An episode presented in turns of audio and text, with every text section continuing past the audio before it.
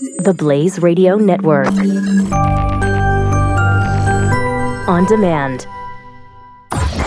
The Morning Blaze with Doc Thompson.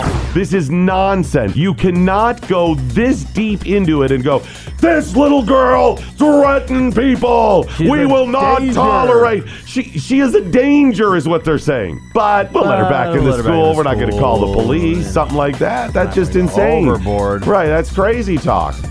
And there is the failure with all of it. The Morning Blaze. Weekday morning, 6 to 9 Eastern. On the Blaze Radio Network. Breaching the fault lines of today. Welcome to Reform This with Dr. Zuhdi Jasser.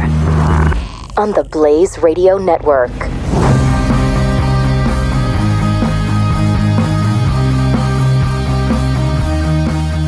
This is Dr. Zuhdi Jasser. Welcome to Reform This on the Blaze Radio Network. This is the place where you get that American Muslim patriot with the strength, the courage to address those topics that you won't find elsewhere.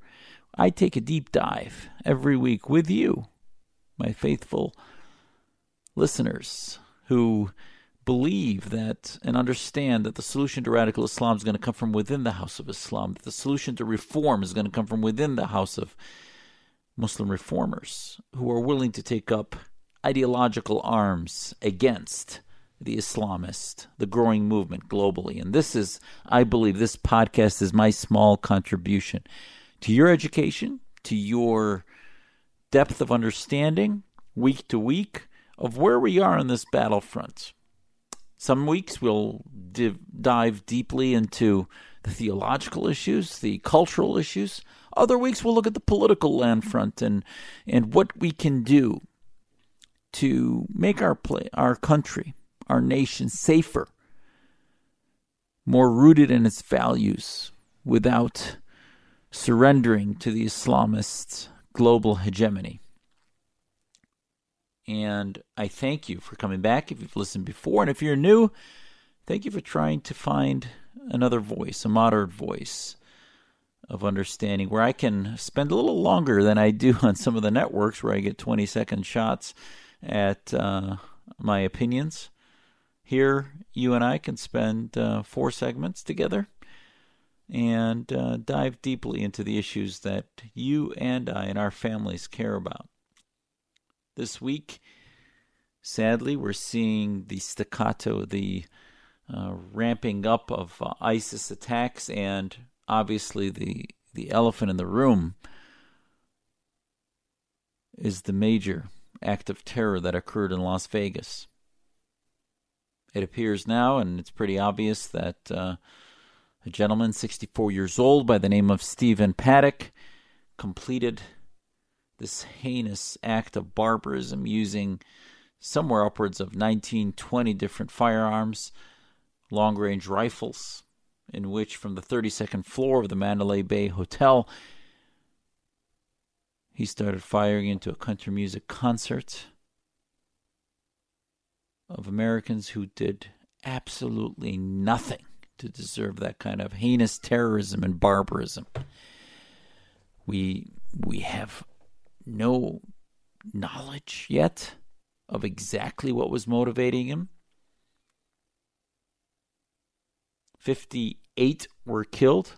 I'm not going to put him in that number. He is not a human being, but a thankfully dead 59th, but he's not a victim. He is the perpetrating criminal. 58 innocent lives dead, over 600, almost 600 injured in some way, and the vast, vast majority of them were related to gunfire. He had thousands upon thousands. Now it's being reported that somewhere almost 2,000 rounds were in this hotel room. The number of questions we have is just innumerable, and yet little answers.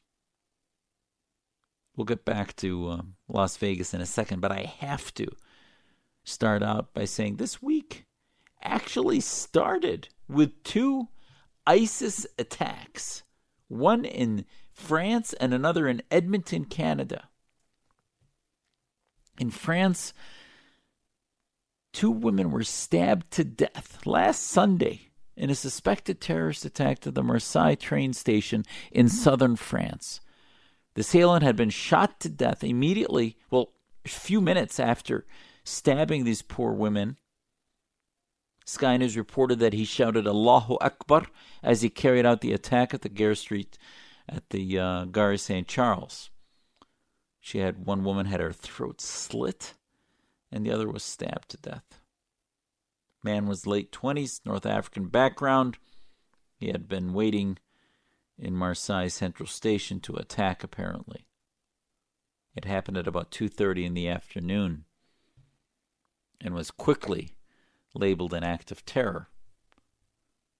On that same day, five were injured in Edmonton, Canada when a police officer was stabbed and at least four people were injured by a speeding U-Haul truck. Another act of vehicular jihad. In events that police in Edmonton, Canada, Edmonton, Canada said were being investigated as acts of terror. One suspect was in custody and was believed, as Edmonton Police Chief Rod Knecht said, that the suspect acted alone. It had happened outside the Commonwealth Stadium where a Canadian Football League game was being played, and a white Chevy Malibu was uh, had rammed a traffic control barricade and sent the police officer flying who had been the target. Driver then got out and attacked the officer with a knife. The officer was stabbed multiple times, but he had not been critically wounded. A few hours later, a U-Haul van was stopped at an impaired driving check, st- check stop, and the driver sped off with police in pursuit. He injured four pedestrians before he rolled, and the suspect was arrested. There were people flying, as witnesses said. It was believed to be an act of obvious terror. How many of these are we going to have? we see almost now weekly in the West. The week before, you and I talked about previous uh, Syrian refugee that had committed an act of terror in London. And now we have Las Vegas. And in Las Vegas, this guy just doesn't fit the profile at all. And actually, nothing about anything he did even suggests Islamism, Islamist intent, Islamist inspired terrorism, but rather this appears to be obviously some kind of domestic inspired terrorism. I do believe it's political. The target was apparently country music concert which most people would obviously believe may represent in some way Trump supporters. They had only an hour before been sing, singing God Bless America, waving their lighters and their cell phone lights. And iconically, it's represented that core American voter who only months ago elected President Trump. We don't know the motivation. But the point is, after looking at all of the ISIS attacks, nothing about this screamed ISIS. And yet, within a f- few hours, ISIS, on their Amaq news agency, declared that this was theirs to take credit for. They actually posted two different posts one that said from the Amaq agency Las Vegas attacker is a soldier of the Islamic State who carried out the attack in response to calls for targeting coalition countries. He responded to calls for targeting coalition countries. And I'll remind you, Las Vegas had been noted last summer in 2016 that they were calling for attacks on the strip and that security statuses had been heightened alert in Las Vegas. Who knows if this guy ends up being connected to ISIS, in which there is no evidence to that so far. maybe that's when he started because what he did had an unbelievable amount of planning. Unbelievable. And we'll get into that in a second.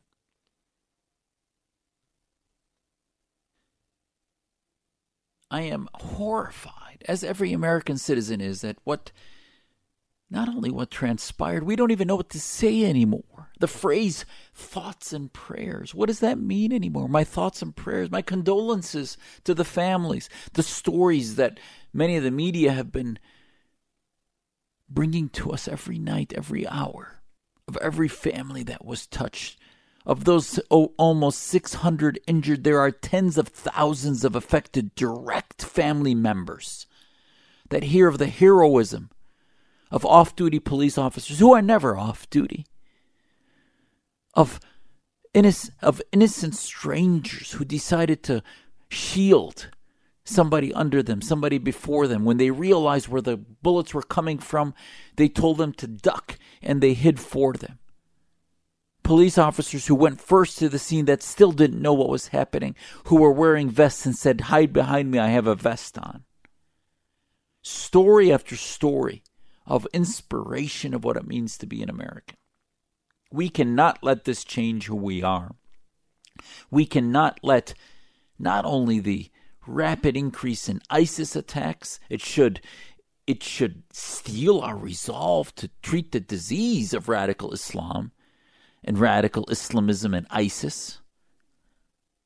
But we should not allow these sort of counter coup injuries that happen where who knows what's stimulating these other attacks. But I have to tell you, in the next segment, I'm going to read to you one of the Islamist responses to what happened in Las Vegas. Because right now it looks to the profile that this guy had nothing to do with it. Islamic radicalism, what was very similar to Hodgkinson, who who shot Congressman Scalise and attacked so many of the congressmen who were playing baseball many months ago. And again, was a, a form of domestic hardened radical terrorism. What radicalized him? We still don't know what the ideology is, but there's nothing about it that appears to be Islamist. Now, it may be exposed to be such later, and in, in the third segment, I'm going to talk to you about what that could be because of the Philippines connection.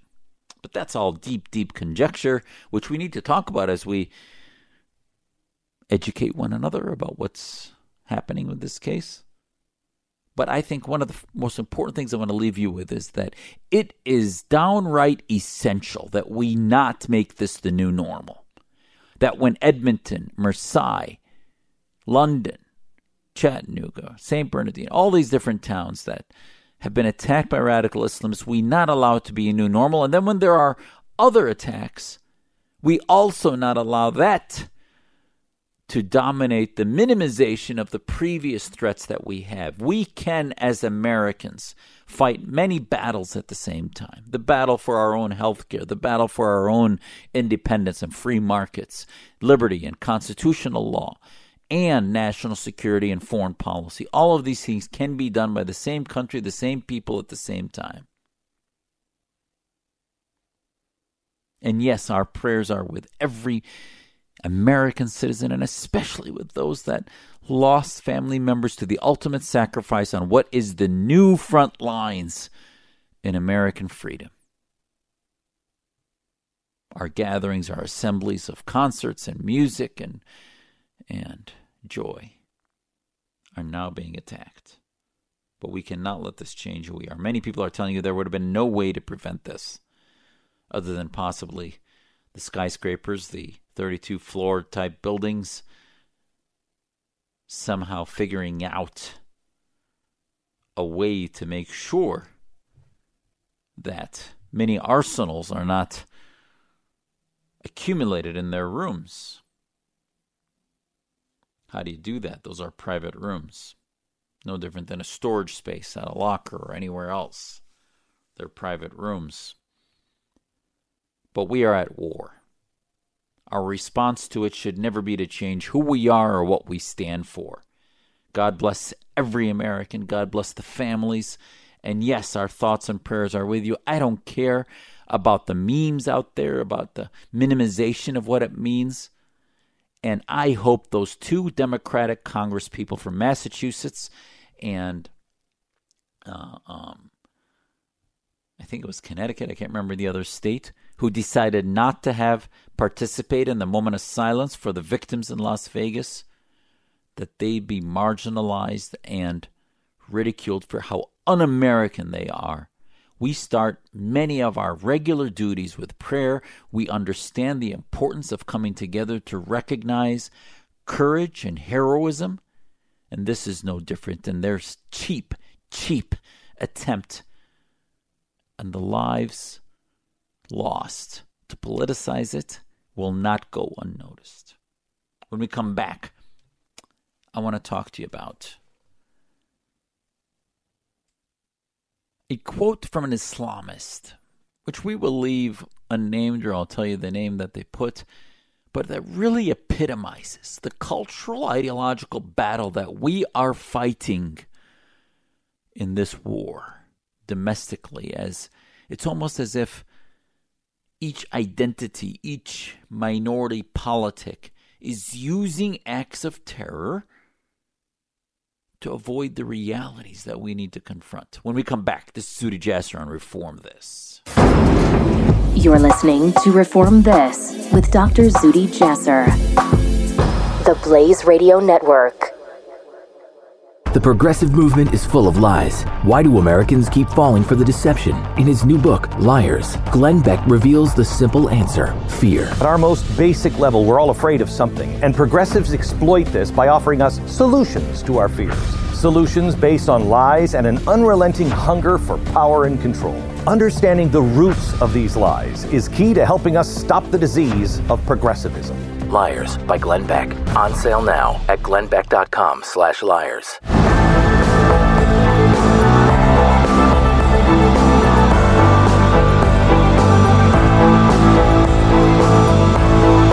You're listening to Reform This with Dr. Zuhdi Jasser, the Blaze Radio Network.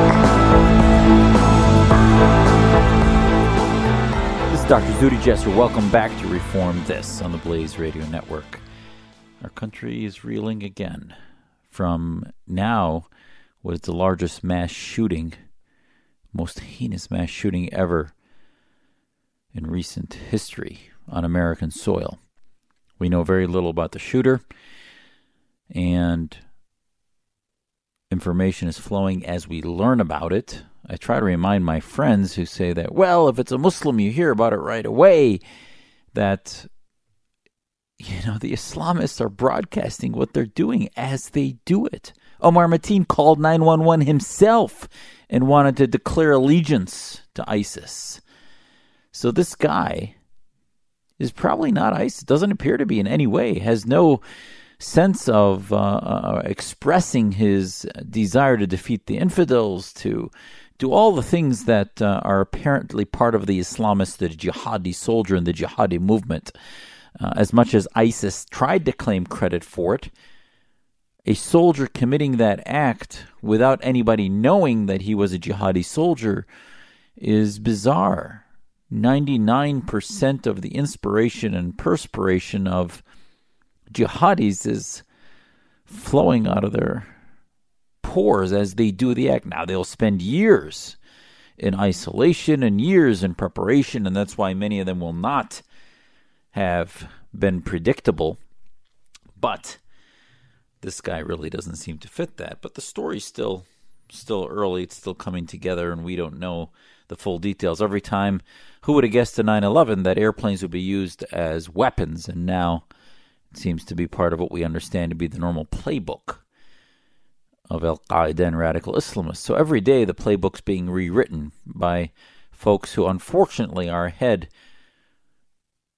of the strongest, most powerful, freest nation on the planet because they can do anything in asynchronous warfare and targeting what makes us free, what makes us open, what makes us the greatest threat to political Islam and the Islamic states across the planet is our freedom, and they attack that. They make us, as a community, as a country, writhe and want to change who we are.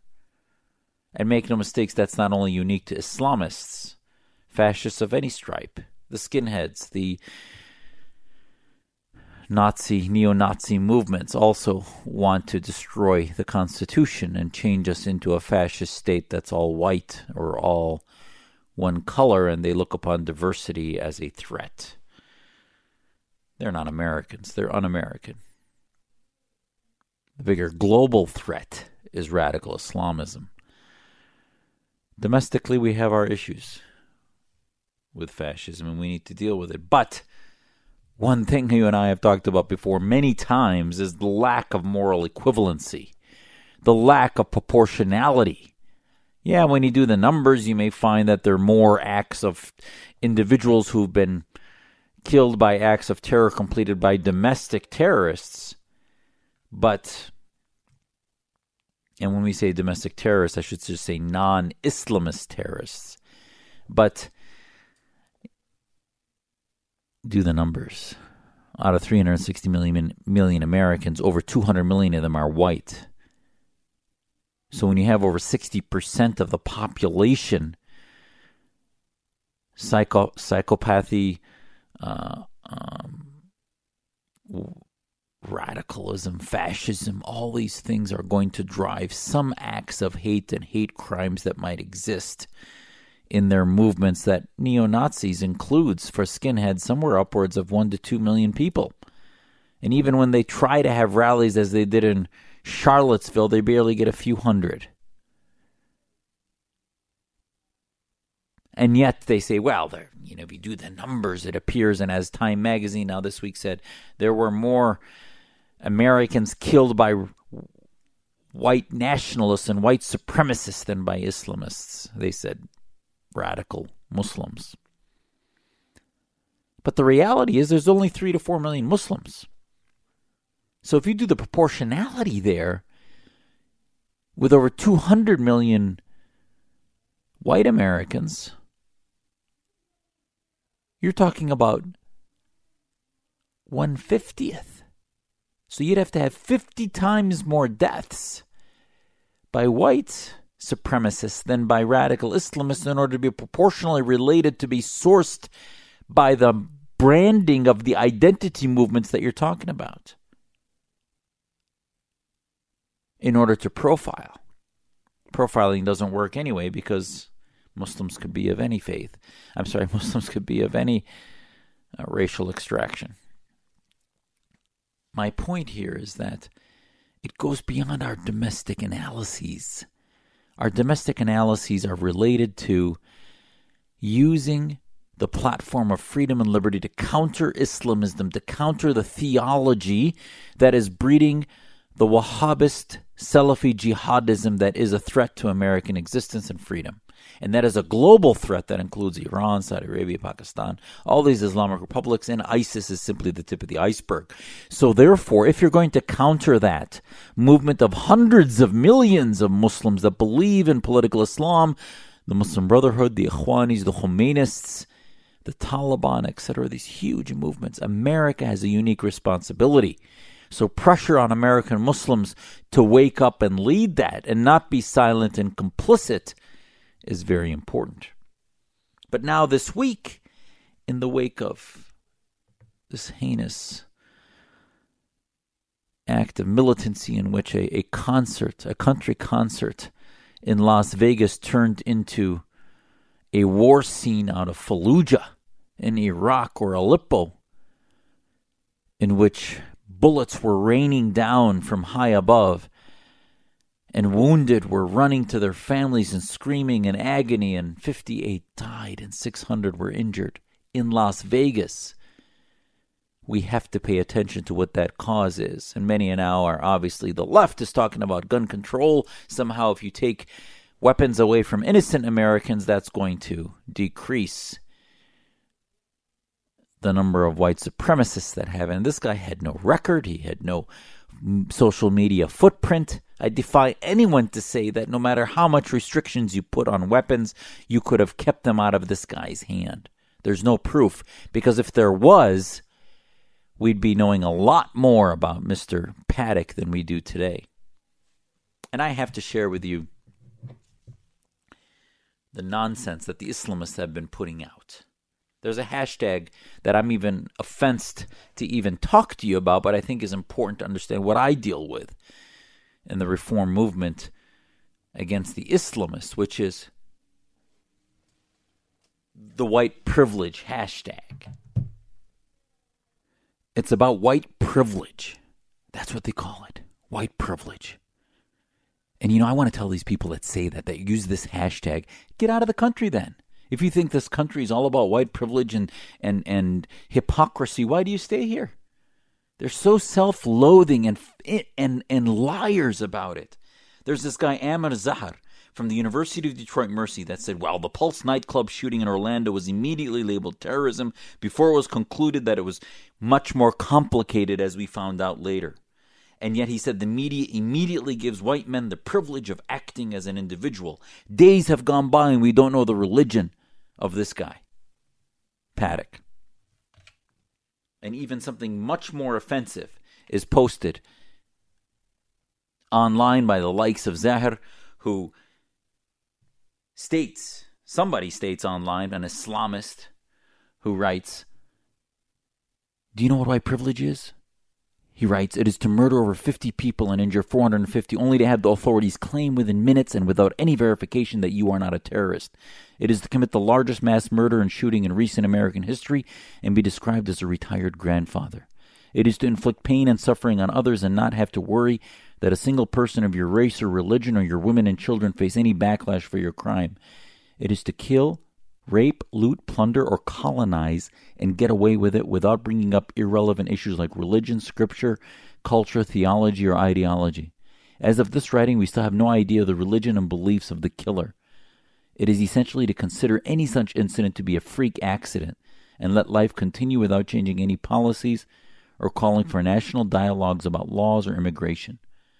And then he, at the end, this this creature says, "This post in no ways intends to trivialize the tragic loss of life. My sincerest condolences to the families and the victims of this horrible tragedy."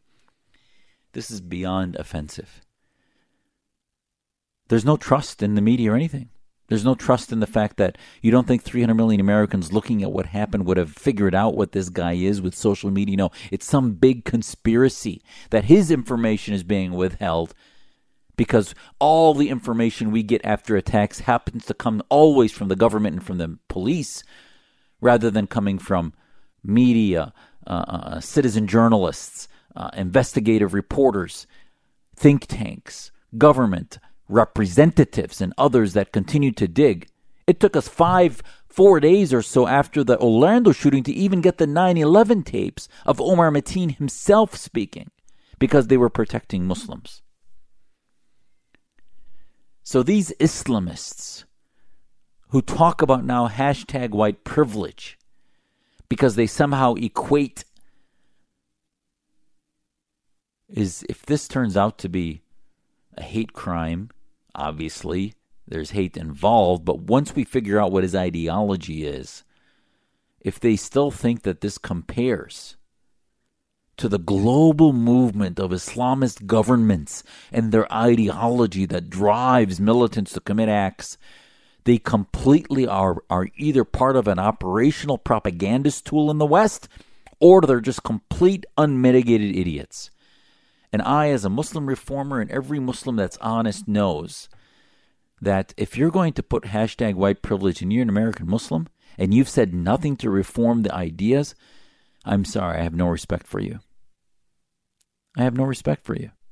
I'll debate you. You have the freedom. I'll defend your freedom to say these things, but it is purely unmitigated anti Americanism and Russian or Islamist or Chinese or, or, or fascist propaganda against what America really is. You saw the words in what I just read you. The likes of Amr Zahar put out these words like colonize, imperialize, as if that somehow is the truth of what is and what is not America. I'll come back after the break and we'll continue talking about the double hip, supreme hypocrisy of Islamists. This is Zuhdi Jasser. Reform This with Dr. Zuhdi Jasser. Breaching the fault lines of today. The Blaze Radio Network.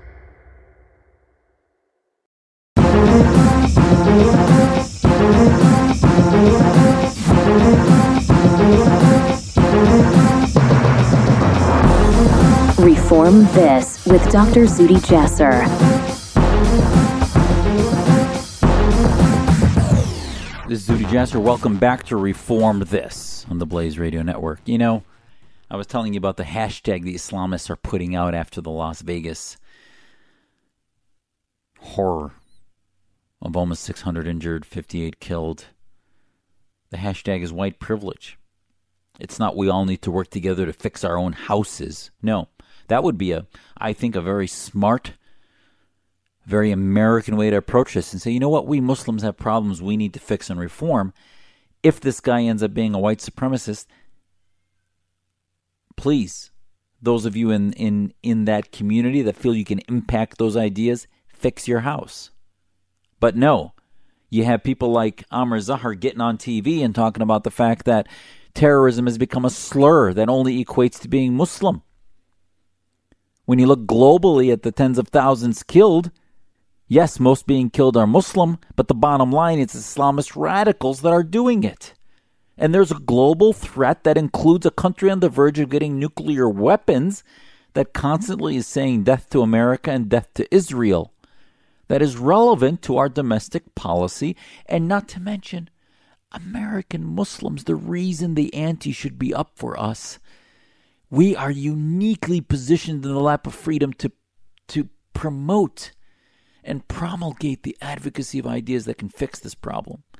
But no, instead, the Islamists are writing screeds about white privileges to kill and maim and rape without bringing up irrelevant issues like religion or scripture. God, these people have no shame. Are you serious? The white privilege hashtag now by Islamists is saying that if it's not a Muslim, nobody cares about his origin or anything. They're not even intellectually honest to understand that the facts are what they are. We don't know with this guy. He was under the radar. Maybe he worked for the government and went rogue. Who knows? When somebody has no social media footprint, that is not something by accident. It is something he stayed away from intentionally, and thus it's going to make it a lot harder for us to find out who he is, what he thinks, and why he did something. The pieces that the police may release may be related to them not jeopardizing ongoing investigation because of the network involved. Maybe this guy's wife had very little to do with it because he went to the Philippines two or three times. Maybe in the Philippines he connected with radical ISIS elements that right now are at full fledged war in Marawi, a town in which mosques have turned from simply being areas of prayer in which the minarets have become established ports, portals for ISIS fighters to shoot down Philippine government soldiers. Now, I'm not saying the Philippine government is is uh, uh, uh clean on this. They're corrupt. They've been using uh, martial law and other things in order to suppress rights of their people, including Muslims. But at the end of the day, all of these facts come to play until we understand what's happening to say that somehow in this case it's being treated different is just beyond ignorant. The levels of conspiracy necessary to suppress information in an open and free society like America is just impossible. I think in both any cases the government has been restricted in what it released based on what would become publicly available. Chattanooga, they released the guy's name, and immediately people would see what was on his Facebook page and that he released that he wanted to establish Islam on earth. That was on his social media. 911 calls should be public. They all are public right away.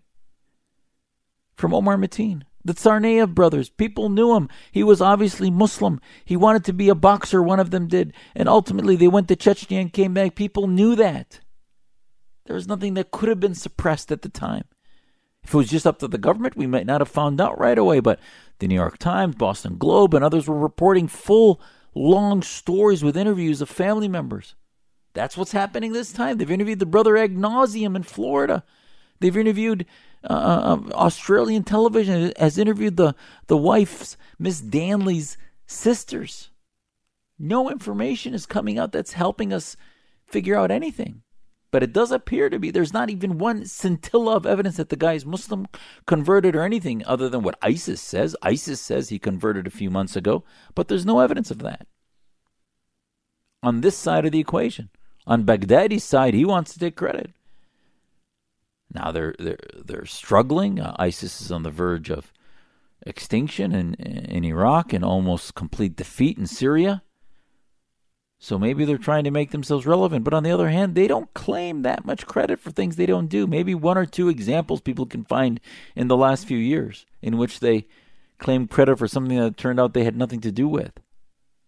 Yes, they're a corrupt organization, but as we put the pieces together, we still need to leave all things open.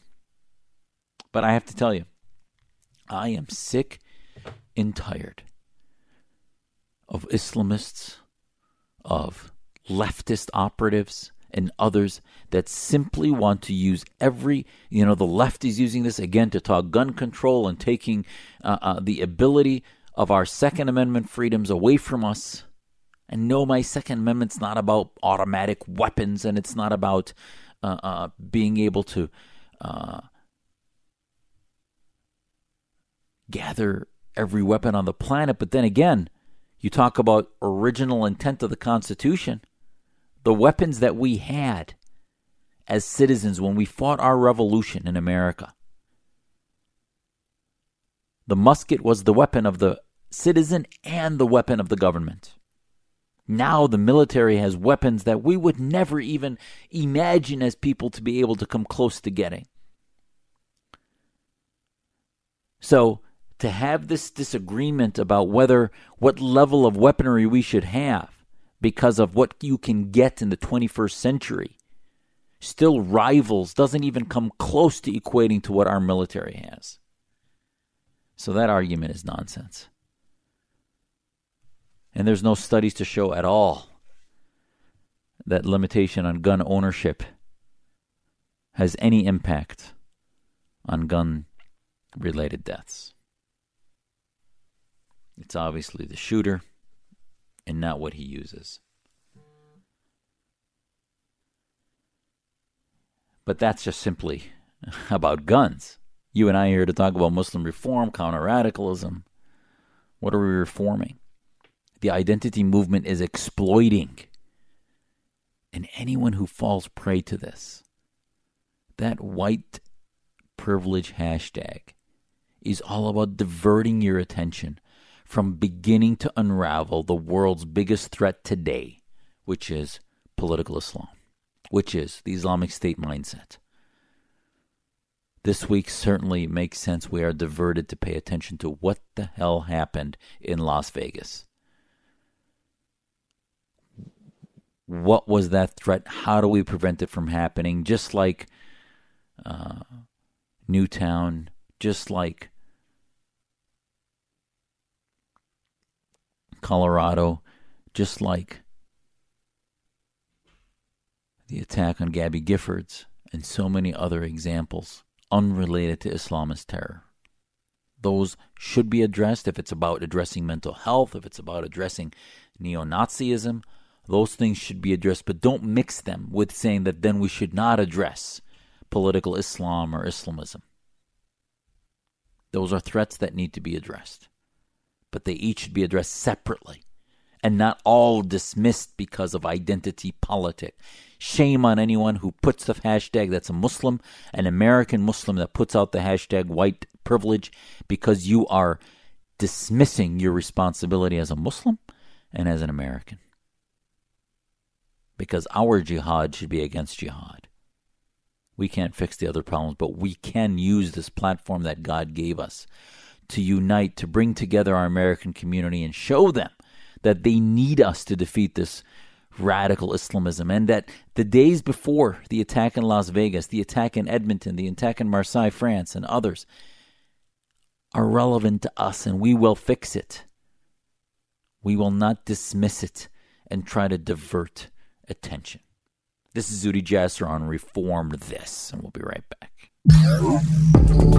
You're listening to Reform This with Dr. Zuhdi Jasser, the Blaze Radio Network. Pat Gray There's plenty of women in the Republican Party in office. A lot of them. There are blacks, but it's not the Republicans gathered there. It's not their fault that there aren't more Republican people of color because they tend to go to the Democrat Party. Wait a minute, wasn't the first African American senator that was elected a Republican? And I think his Of name course. was Tim Scott? Hmm. Of course. Pat Gray. Weekdays noon to 3 Eastern, only on the Blaze Radio Network.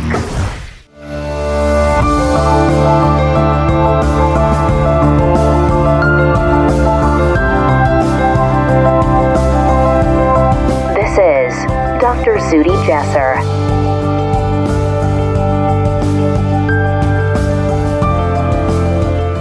This is Dr. Zuhdi Jasser. Welcome back to Reform This. In our last segment today, um, let's end doing a little path, uh, a little walk down what's exactly happening in the Philippines.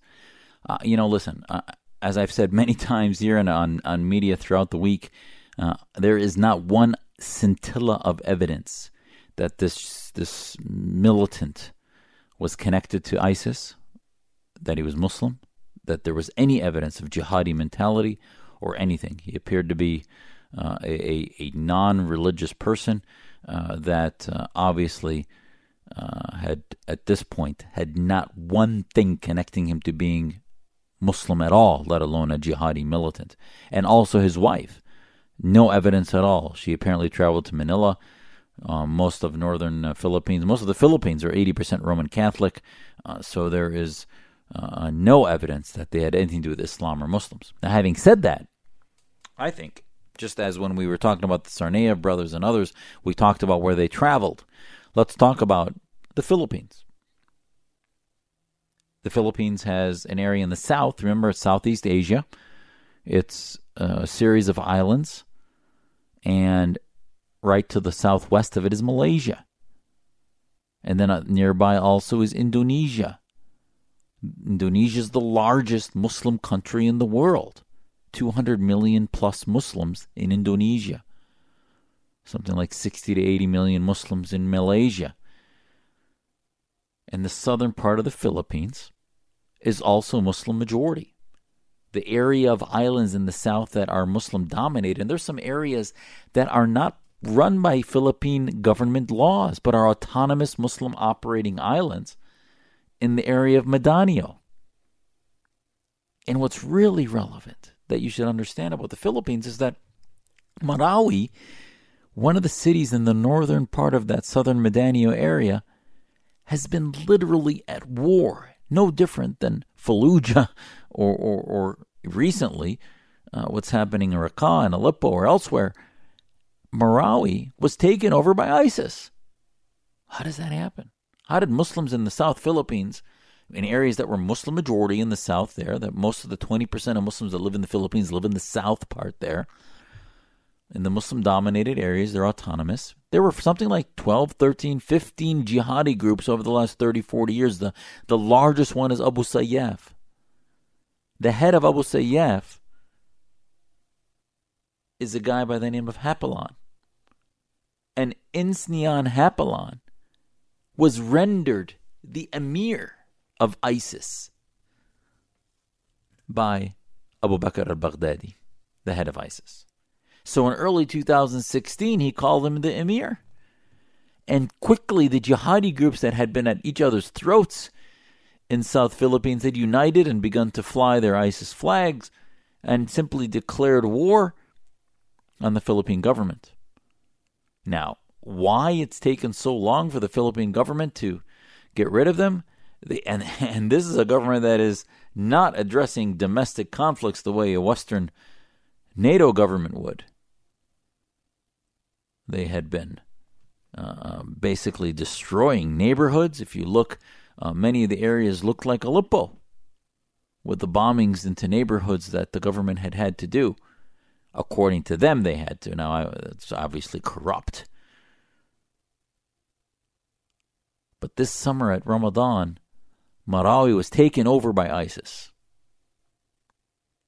And now, in 20 miles in the perimeter around that city, became a city run by martial law. The Filipino Protection Forces of the government then lost hundreds of soldiers trying to retake that city. The mosque's minarets were taken over in a obviously militant Islamic way. They were turned into battle stations. The minarets were not used for call to prayers, but for firing upon upcoming soldiers from the Filipino government. And there were jihadists coming from all over the planet, from Chechnya, from Syria, from Iraq, Afghanistan, to fight against the Filipino government and help ISIS maintain that stronghold. Now it appears in the middle of September, Marawi was taken back by the Filipino government. Many reports, New York Times and others, that women and children were being used for suicide as suicide bombers in that war.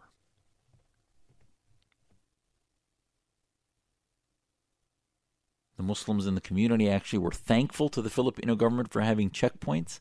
They want to get life back to normal. They'd like to see the decimation of ISIS, but they didn't have the capability to destroy them, and were really trying to help the government to do that. But the number of jihadi groups were rife for the joint. ISIS didn't go in and recruit all these pre radicalized Muslims into ISIS. They had already been parts of militant jihadist groups, and they just coalesced into ISIS and used this moment to declare war and wanting to declare their autonomous state that had been autonomous but under Islamist rule, not under militant Islamist rule. Now, the jihadists had been trying to wrest control and they declared war to do so. Now it looks like in the past few, there was even a point, New York Times was reporting in early September that America, the United States, has been talking about running bombing operations to help them get rid of ISIS in Marawi.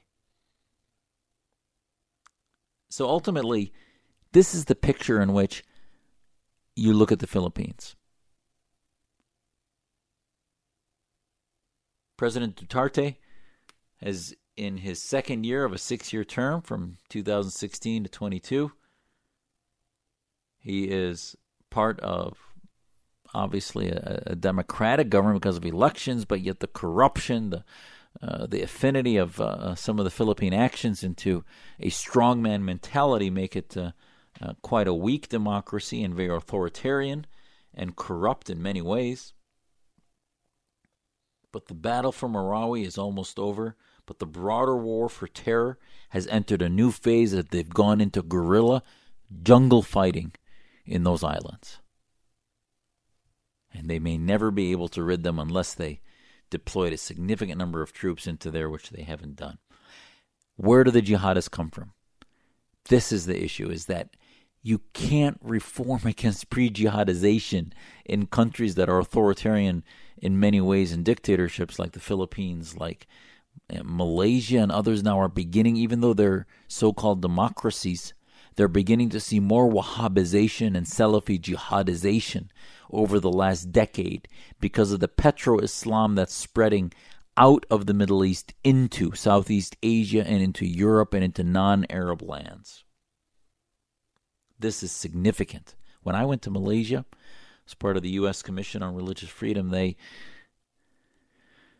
we met with some of the more liberal groups in Malaysia, and the first thing they told us is, please stop calling us a moderate country. We're not moderate.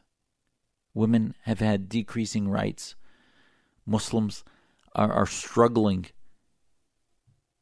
to implement Sharia, not implement liberalism, Sharia law, to punish people for drinking alcohol, to punish women for wearing short skirts. They're turning it into a Wahhabi state and an Iranian Khomeini state. But they're Sunni, so it would be more like the Wahhabis. So Wahhabization is significant. Same thing in Bosnia. Bosnia that we liberated in the mid 90s. After President Clinton, the UN finally woke up to trying to stop the genocide that was happening by Milosevic, now is many, many orders of magnitude more radical than it was in the 90s. Why? Because of the spread of Wahhabi Islam. So this might all be unrelated in the Philippines to this case. But when you talk about a guy commits an act like what we saw, and we want to know all the facts about where he traveled to, what happened, just like when we look at jihadists and the relevance of what's happening in Chechnya, in Pakistan with the uh, San Bernardino killers, and then with uh, Omar Mateen in Afghanistan, his father who's running for president there. the politics, the geopolitics, and what's happening in the Philippines matter. Now, it might turn out he just sent the hundred thousand because he was feeling guilty and wanted to send the money to his wife's family. Who knows? She's now telling the the police that maybe he sent it uh, because she knew he was gonna. That was a, that was his way of saying he was breaking up with her. She had nothing, no idea of the attack that was happening, according to first reports. Nobody knows what the truth is. But the bottom line is, is that in the last year or two alone, 23 countries have seen hundreds upon hundreds, if not thousands, of, of deaths due to radical Islamism at the hands of ISIS and their Al Qaeda affiliates. This is the war we're under. This program is your front line in understanding where we're where we are. And I call on us as Americans to come together and to use each of our own skill sets to defeat the ideas that we can defeat each on our own with our own skill sets. So we Muslims will reform against the Islamic theocratic ideology. And if there are other elements of radicalization unrelated to Islam and Muslims that will help preserve against the threats of communism, against neo Nazism, then we call upon those Americans to wake up and help improve our country to become more unified. But one does not give the other a pass. God bless you all. God bless this country. May God keep us strong and keep us the freest, strongest country on earth. This is Zuhdi Jasser on Reform This. Breaching the fault lines of today. This is Reform This with Dr. Zuhdi Jasser on the Blaze Radio Network.